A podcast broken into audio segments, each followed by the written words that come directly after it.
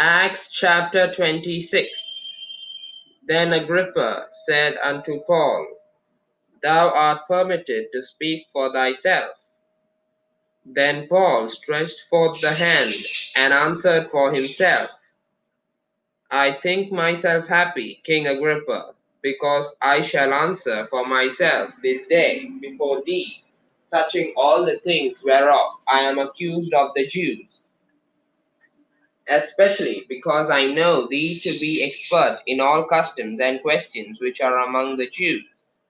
Wherefore I beseech thee to hear me patiently. My manner of life from my youth, which was at the first among mine own nation at Jerusalem, now all the Jews which knew me from the beginning, if they would testify that after the most straitest sect of our religion I lived a Pharisee. And now I stand and am judged for the hope of the promise made of God unto our fathers, unto which promise our twelve tribes, instantly serving God day and night, hope to come. For which hope's sake, King Agrippa, I am accused of the Jews. Why should it be thought a thing incredible with you that God should raise the dead? I verily thought with myself that I ought to do many things contrary to the name of Jesus of Nazareth, which thing I also did in Jerusalem, and many of the saints did I shut up in prison, having received authority from the chief priests. And when they were put to death, I gave my voice against them. And I punished them oft in every synagogue, and compelled them to blaspheme, and being exceedingly mad, at, mad against them, I persecuted them even unto strange cities. Whereupon, as I went to Damascus with authority and commission from the chief priests, at midday, O king, I saw in the way a light from heaven, above the brightness of the sun shining round about me, and them which journeyed with me. And when we were all fallen to the earth, I heard a voice speaking unto me, and saying in the Hebrew tongue, Saul, Saul, why persecutest thou me?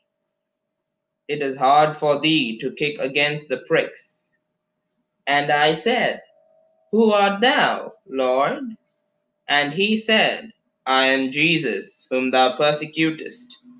But rise and stand upon thy feet, for I have appeared unto thee for this purpose, to make thee a minister and a witness both of these things which thou hast seen, and of those things in the which I will appear unto thee, delivering thee from the people and from the Gentiles, unto whom now I send thee to open their eyes and to turn them from darkness to light and from the power of Satan unto God, that they may receive forgiveness of sins and inheritance among them which are sanctified by faith that is in me.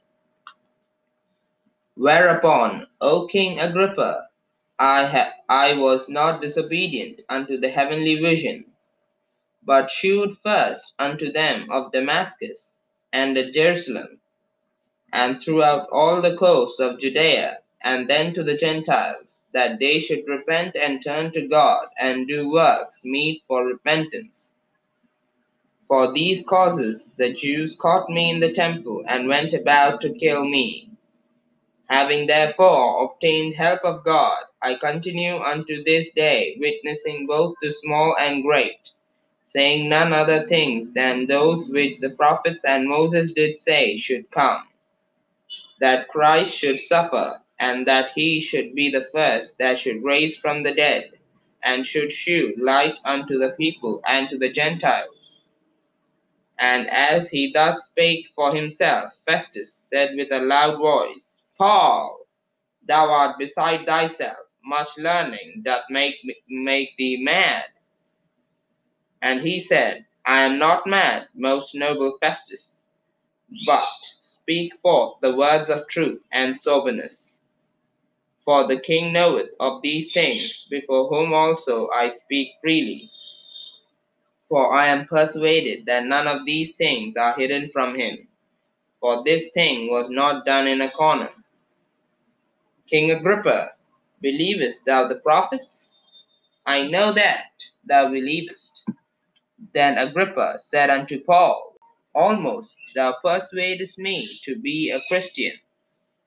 And Paul said, I would to God that not only thou, but also all that hear me this day were both almost and altogether such as I am, except these bonds. And when he had thus spoken, the king rose up, and the governor, and Bernice, and they that sat with them. And when they were gone aside, they talked between themselves, saying, This man doeth nothing worthy of death or of bonds.